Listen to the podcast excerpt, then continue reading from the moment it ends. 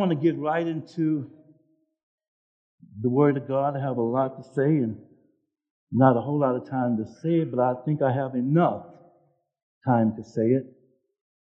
I want to ask you have you ever been hurt? Really hurt? Heart hurt? Not so much physical hurt. Physical hurt may have been a part of it, but have you ever really been damaged, hurt on the inside? What did you do with that hurt? Is it still there? What did you do with the pain?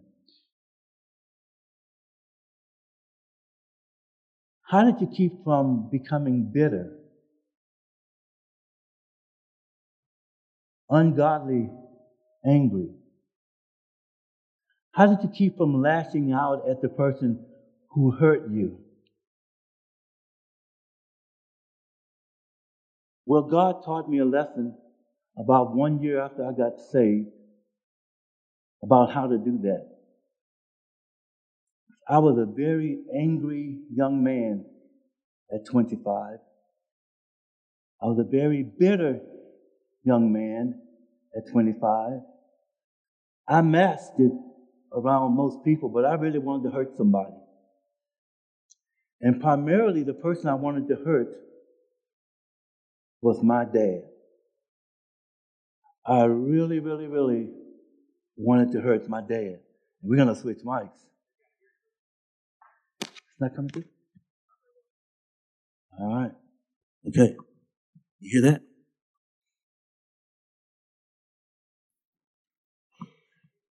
Pastor Rob. you heard the part about hurting? And what I wanted to do, I want to hurt my dad really bad. And I want to tell you how I got to the place where I wanted to hurt him. So I'm going to share my story a little bit. Um, I am one of 15 children. Means I have 14 siblings, brothers and sisters. My mother only had six of us. I have brothers and sisters outside of my home that my dad had with three other women. My mom and my dad never divorced. So all of this was happening in the context of my family. You know, that was a song late 60s, 70s. Papa was a rolling stone. Wherever he laid his hat was his. And when he, all he left us was alone, my dad. Um, can you imagine what it was like growing up in my home?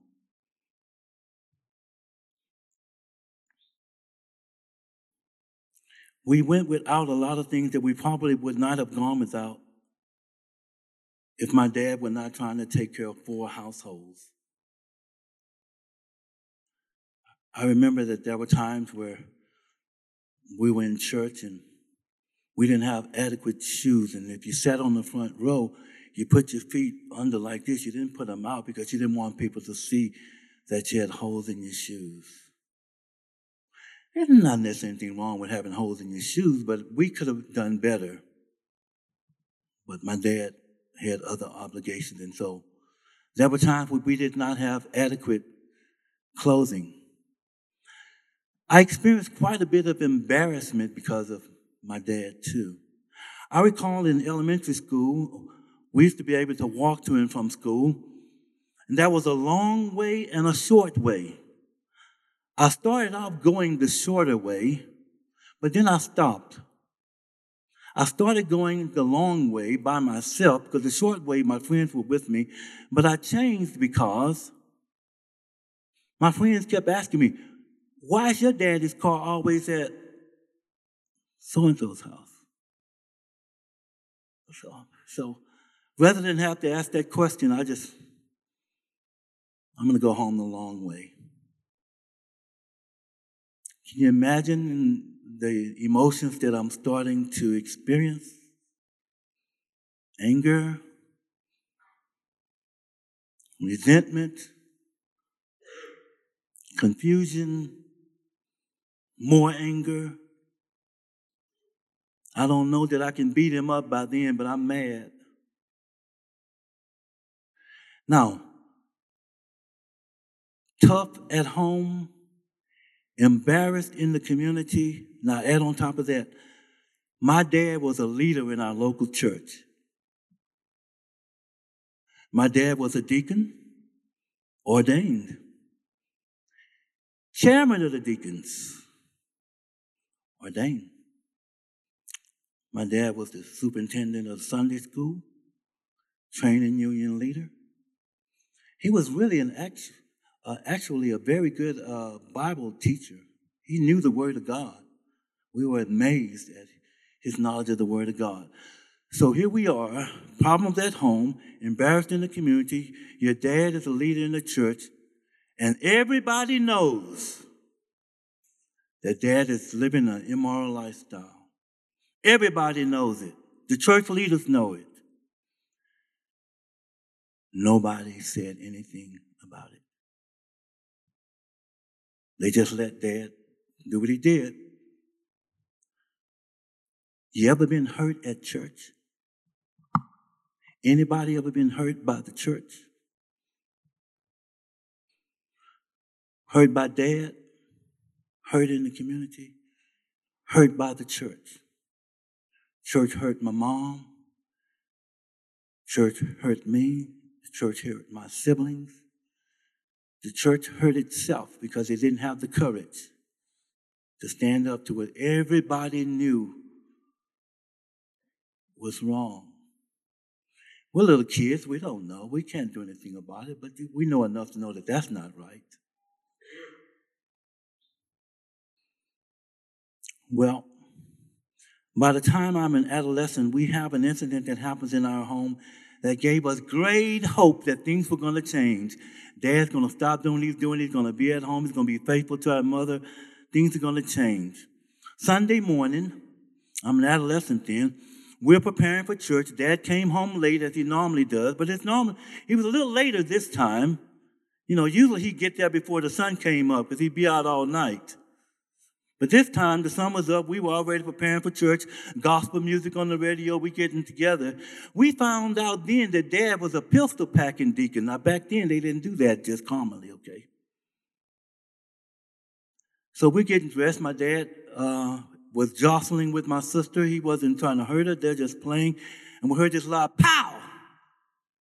The gun discharged. Shot my sister. Shot her in the chest bullet remained because they couldn't get it, but she lived.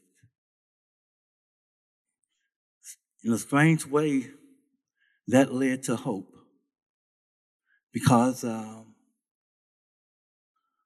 later on that week, my dad surrendered to preach. Dad is going to be a preacher. Surely things are going to change now, man. Dad's going to be a preacher. He's not going to do this stuff anymore. He's going to get right. He's going to be at home. Dad's going to preach, things are going to change. Things did change. Dad just stopped parking in the back and he's in the front and he started parking in the back. Church did nothing about it.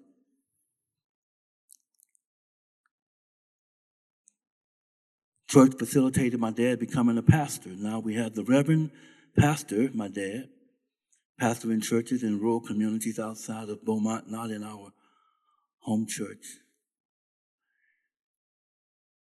I'm really mad by now. You get me? And when we used to get together, my brothers and sisters, we talk about how we were going to hurt our dad. We really did. Know, we started off having fun, but eventually everything evolved around what dad was doing, and we were plotting. We were going to hurt this guy. My mom is a true Proverbs 31 woman. She sit there, she listened to that, and then she walk into the room eventually and say, I remember one time she said, listen, y'all need to understand something. That's your dad. He's your father. You're not going to get another one. That's the only one you're going to get. And you better learn how to love him. So my mom stayed and she prayed and she taught us to love our dad in spite of what he was doing. What a woman. Faithful to this man, even though he was unfaithful. My mom was incredible. My dad used to bring all these other children to our home. My mom treated them just like they were her children. He incredible. She never talked about them and talked about their mothers or put them down. She fed them, she clothed them, she did whatever. Whatever we got, they got. I heard her crying at night sometimes. We made her cry a lot. She was a godly woman, faithful woman, committed to God and committed. And she'd always say, God's going to fix it. Mm, that was her mantra. God's going to fix it. Am I right? That's my wife. She's heard us say it. God's going to fix it. So I graduate high school. I take my anger to Austin, Texas, the Holy Land. Amen. Amen. I have to be my own amen section now, okay? and so I go to college. But you know what I said when I left to go to college? I am never going back home. I'm not doing it. Why? Too much pain, too much embarrassment. I am not ever going back to that place. You understand? You feel me? Because I want to hurt this guy. And we're mad. Fast forward six years, I graduated from college. Soon as I graduated from college, I was just ready to destroy myself, and God saved me. God saved. Uh, spring of 1982. Six months later, I'm called to preach, summer of 1982. Fall of 1982, I preached my first sermon. Now, in, in the black church, preaching your first sermon is a big deal. I mean, it's a big deal. you know, I mean, the whole church is invited, it's advertised for weeks. You know, family come from all over the place and friends. It's kind of like a proving ground here. We're going to see if this guy is really called. Okay. So uh, I preached my first sermon. My family comes to Austin. My, no one in the room is prouder than my dad.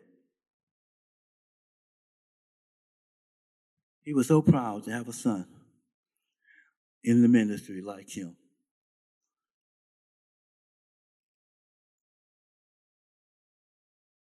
And so now I'm preaching the Word of God, and I'm in a great church under a great pastor one year later. There's no reason to leave. Everything's going fine, but I begin. You ever had this sense of something's getting ready to change? You know what that's like, don't you, Pastor? And uh, I didn't know what it was, but God was stirring up in me, and something was about to change, and I didn't know what it was. But I knew that I had to obey God no matter what He said do. Because I had ordered my life like that. Whatever God says do, that what I was going to do. I had prepared to go to school in music because of my degree. Once I was called to the ministry, I put that away and decided I'm going to seminary. Because that's what God has called me to do. So it totally changed the direction of my life. And now God is getting ready to make another directional change, and I don't know what it's going to be.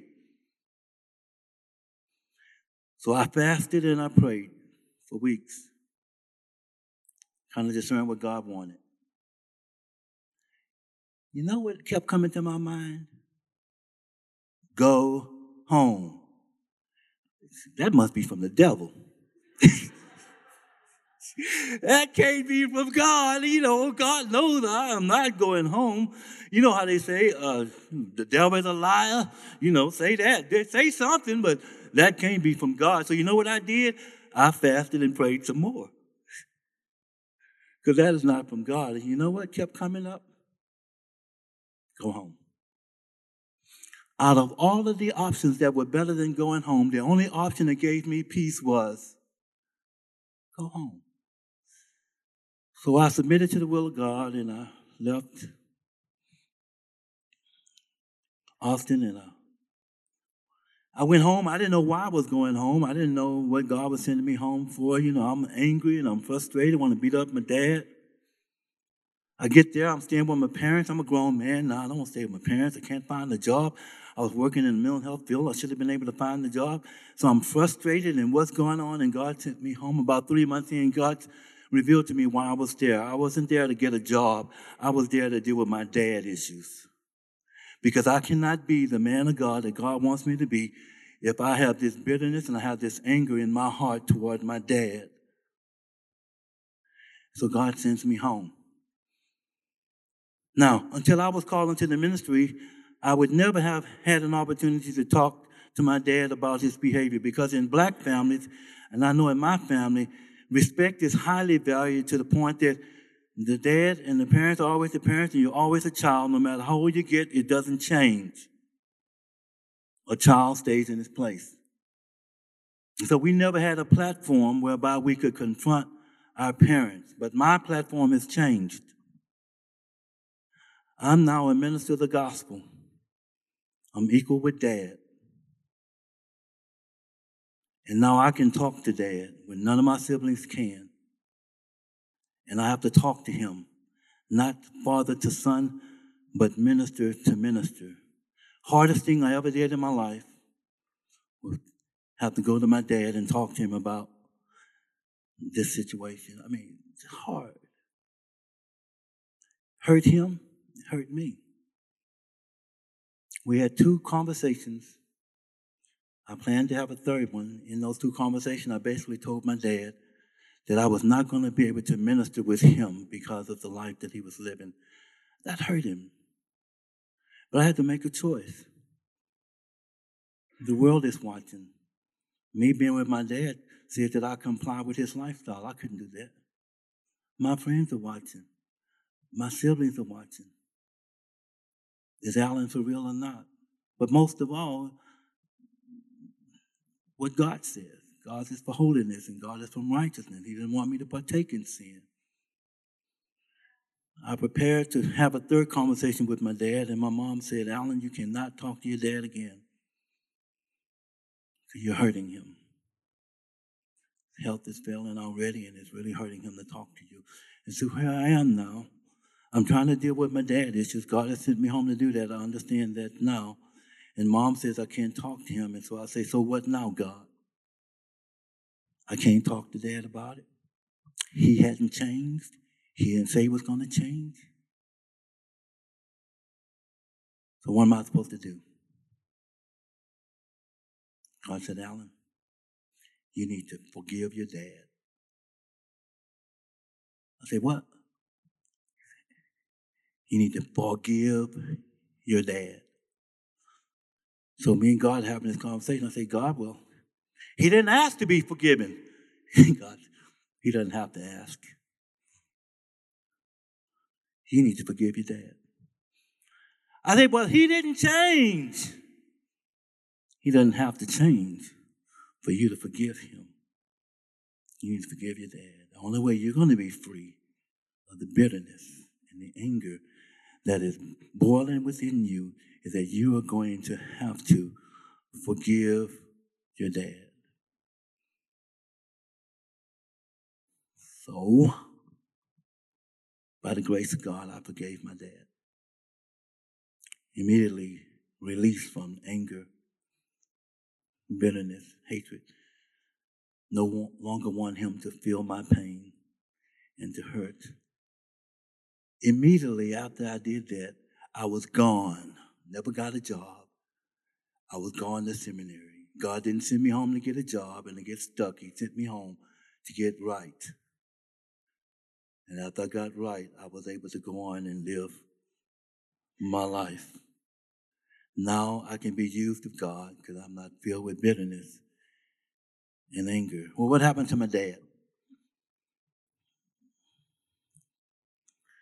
About four years later, this is 1987 uh, then, dad is sick, deathly sick. And I go to visit him in the hospital. And dad says to me, God is chastising me, son. He knew. He told my other brother, older brother, and the older kids kind of have it worse. He said, Son, I know I was wrong. I've never been in the presence of anyone more tuned to the Word of God and focused on God and communing with Him than my dad was in the last days of his life as God purged him and as God cleansed him. As I read the Word of God to my dad, he hung on every word as if God was right there in his presence. My dad died about five days later, and I had the privilege of doing the eulogy for my dad. And it was an honor to do that. So you say, Allen, why would you tell us about your dad and, and embarrass him like that? It's not intended to embarrass my dad. My dad would be the first one to say, Now, Allen, you tell the truth. But see what happens. If God had not intervened, I would never have told you. Because I, what I would have told you about my dad is not that I love him. I would have told you what?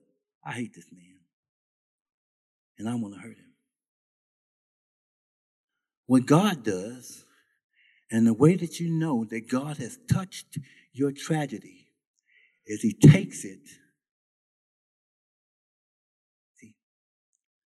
your tragedy, and He turns it into a testimony. You see, my tragedy now is a testimony of the faithfulness of God and what He did in my heart and what He did in, in my dad's heart. And, and He's taking it out of the shadows of embarrassment and the closets of shame. And He says, Yeah, this is what happened, but this is what God did. And I am who I am today by the grace of God that He delivered me from anger toward my dad. And I can tell the truth now. You know, kids, I've been working in psychiatry for over 40 years. One of the hardest things for kids is for them to be able to, to say they love their parents when their parents have done things to hurt them. They live in one or two worlds. Either they totally hate them and have no love for them, or they totally love them and can't make themselves acknowledge that they've done wrong. But I can say, my dad was wrong, and I love him, and I really do. Listen, a whole lot about me is, is my dad. You know, imagine what it was like for me living. I look like my dad. I walk like my dad until I got one leg longer than the other one. You know, he didn't limp like this. you know, I have mannerisms like my dad.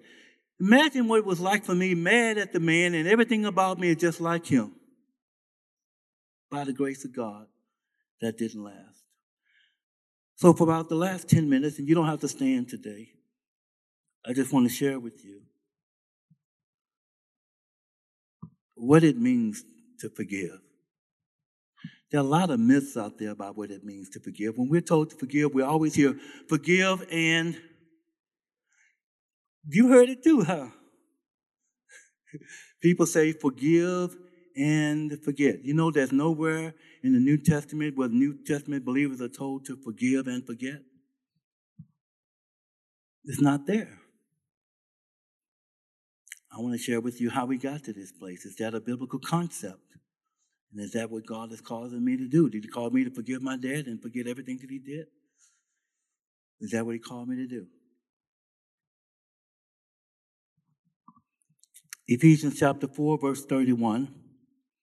Let all bitterness, that was me, wrath and anger, again, Ephesians chapter 4, I'll wait for you.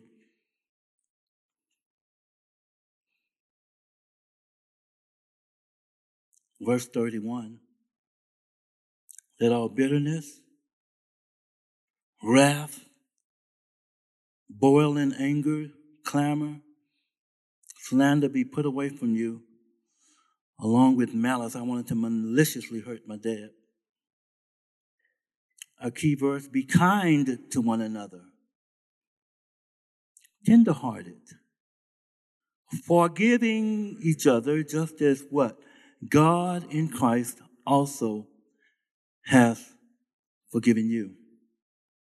Colossians 3:13 mirrors that verse. It says, "Bear with one another if one has a complaint against another, forgive each other. As the Lord has forgiven you, so you should also forgive. Jesus told us to pray in Matthew 6:12, Forgive us what? Our debts as we forgive our debtors. And later on in that verse, verse 14, he says, For if you forgive others their trespasses, your heavenly Father will also forgive you. But if you do not forgive others their trespasses, neither will your heavenly Father forgive your trespasses. What is God calling us to do when He calls us to forgive? Two New Testament words for forgive, aphiame, those that are writing A P H I E M A, and charizomai, C H O R I Z O M I A, aphiame, charizomai. And they function like a coin with two sides. And they're interchanged throughout the scripture. Aphiame means to cancel a debt.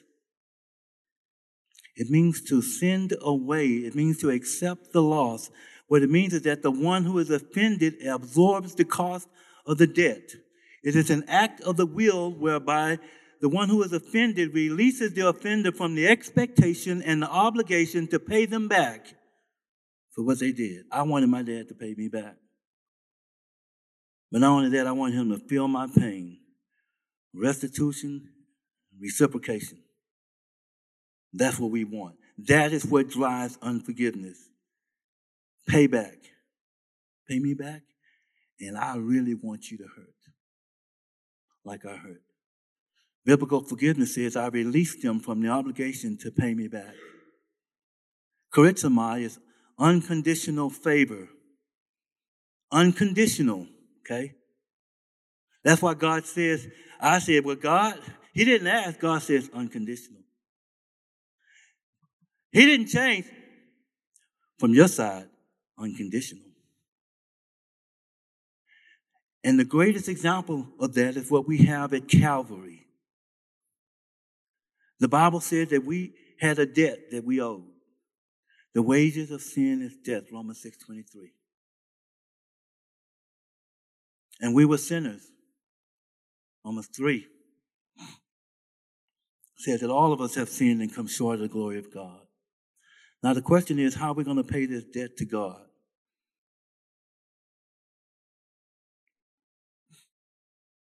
Romans 3 Verse 12 says that we can't be good enough to pay the debt. Romans 3, verse 10 said we can't do right enough to pay the debt. Isaiah 64, 6 says, all of our righteousnesses are as filthy rags. And every time I think about that, I think about my great grandmother, Emma Carter. She was a godly woman. I never saw her do anything wrong. She never raised her voice. She never cursed. She didn't do anything. She was the one that I would wake up in the morning when I visited their house and she'd be walking around singing, all day, all night, the angels keep a watching over me, my Lord. All day, all night, oh, the angels keep watching over me. That's my great grandmother. That's what I heard when I woke up in the morning. I had a praying grandmother, my dad's mom. She prayed every day for an hour at the same time, and nobody could disturb her. I don't care if your house was burning, she's praying.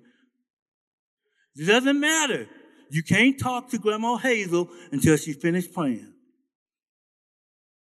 My grandmother on my mother's side, she was so cl- walking with God until I was in college one day, and she called me up and she said, "Boy, what's wrong with me? You, the Lord told me that you were sick." I was sick and I hadn't told anybody. Now, I don't know how that works. But grandma called and she said, God told me you were sick. What's wrong with you? These are the godly women that I had praying for me and I had praying uh, uh, for my dad. You know. So we got this debt. And so what I'm getting ready to say is this, Isaiah 64, 6 says, all our righteousness are as filthy rags. My great grandmother, with all of her righteousness, could not do right enough to make it to heaven. She would have been lost. So here we are. Can't be good enough, can't do right enough, can't work enough. Ephesians 2, 8, 9, we're saved by grace through faith and not of ourselves. It is a gift of God, it is not of work so no man can boast. going to church, visiting the sick, feeding the hungry, helping old ladies cross the street, old men too, okay? And uh, none of that. You can't work your way into heaven. Getting baptized won't get you to heaven. Preaching won't get you to heaven. What am I going to do? Well, when I'm in that situation, the Bible says in Romans 5 8 that God, while we were yet without strength in due time, Christ died for the ungodly. For scarcely for a righteous man would one die, but peradventure for a good man, some would even dare to die. But God commends his love toward us in that while we are yet sinners, he canceled my debt. He paid for it at Calvary. Gone away. Unconditionally. Even before I asked him, he'd already gone to Calvary, right? He didn't say, I'm going to wait out and ask and I'm going to die for him. I'd have been going to hell. He cancels my debt.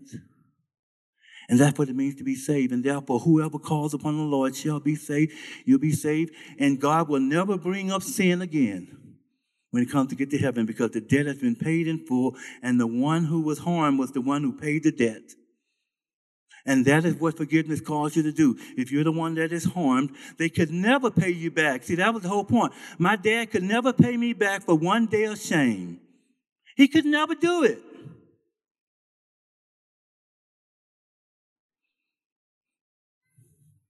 Amen. That's my amen corner. Way to go, bro. Glory. Yes, do it again. Restitution, satisfied. Reciprocation, Jesus doesn't say, I want you to feel my pain. He took all our pain. Amen. All of it. The sins of the whole world placed upon him. Now, the Word of God said he could have called angels to help me feel this pain, but he didn't do that. He takes the pain on himself. And that's what I did for my dad. I released him from the obligation to pay me back for what he had done because he could never pay me back. And I no longer wanted him to feel my pain. Because when I want him to feel my pain, that is not Christ like. The Word of God said, God said, Vengeance is mine, I will repay. If it was wrong for him to make me hurt, then it's going to be wrong for me to make him hurt. Said you don't respond with evil by giving evil, you respond for evil by doing what? Good. Amen. Everybody understand what forgiveness means? You cancel the debt. You don't bring it up. You don't say, I remember what you did. You don't try to make them hurt. You just say, I got it. I'll set you free. What does forgiveness not mean? And then we're closing. Forgiveness does not mean no recall. Where do we get that from? Hebrews 10, verses 14 through 18 quotes. Again, Hebrews 10, 14 through 18 quotes Jeremiah 31, 33 through 34. The writer of Hebrews says that he's quoting Jeremiah, who prophesied, God prophesied to him that they would come, that Christ would die for sins, and having died for sins, and the penalty being paid, he would remember their sins no more. And that's where we get that idea. I will remember your sins for more. And so we translated that we need to forgive and forget. Remember your sin for more cannot, no more cannot mean no recall. First of all, because it's uh, everything that God does not recall, he ceases to be God, right? He's omniscient. He knows all things at all times. So it can't be that he doesn't recall. Well, what does it mean when he says he does not remember my sin? It's the same with the idea of forgiveness. He does not remember it in such a way to bring it back up again every time you come to him. He doesn't regurgitate it to you. He doesn't say, remember what you did. He says, debt is paid in full. Matter of fact, the psalmist says, I place your sin as far as the east is from the west. God says, when you start going east, you'll never go west. And that means that I'll never bring that sin up again. When it comes to salvation, I stand before God and, and, and, and he says, uh, uh, why should I let you in? I'm going to say, because I have Jesus and he paid my debt. And he's going to say, that's enough. that's enough. That's all you need. He never brings it up. So, if we want to say forgive and forget, what we have to be, understand that we're saying is that we are forgiving and we're forgetting in the sense that we're not going to use it to hammer the person the next time. We cancel the debt. We let it go. That makes sense? All right. Number two, forgiveness does not mean that the offender will change. God died for the sins of the whole world and offers them forgiveness. Everybody has not chosen to receive it. You benefit from it from when you receive it, but everybody has not changed. So sometimes we think that we can't forgive people because they have not changed. No, it's for you. It's not for them. They benefit when they receive it and repent. You benefit when you let it go. So you can't wait for them. Number three, forgiveness does not mean that the offender is no longer accountable to the law. You see, we struggle with that. We think if we've forgiven somebody and they committed a crime, then we ought to go down to the courthouse and say, let them go. Or you wonder why you're saying that we're okay with them going to jail. Well, forgiveness on my part does not mean that the government forgives you and that the law forgives you. The law has to do what it does. If you're a criminal, you have to stand before the court. I can forgive you, and yet you still have to pay your debt to the court. They don't forgive. okay. That makes sense. People struggle with that. Then, lastly, forgiveness does not mean that trust is automatically and immediately restored. Okay? I can forgive you and not trust you. Trust is earned over time with good behavior.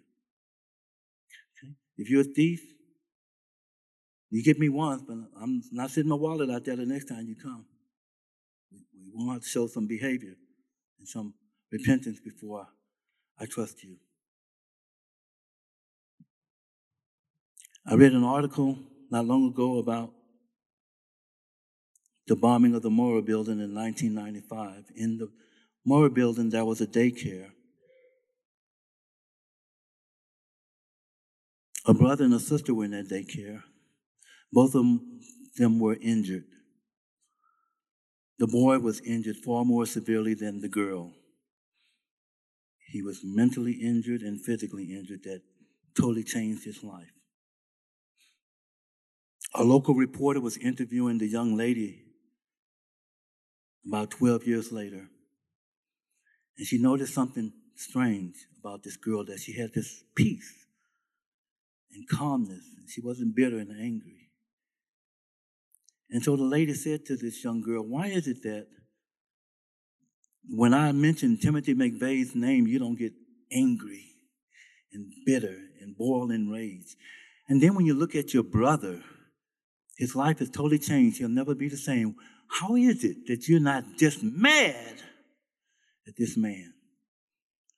17 year old girl said, The reason I'm not mad and angry and bitter is because I forgave Timothy McVeigh.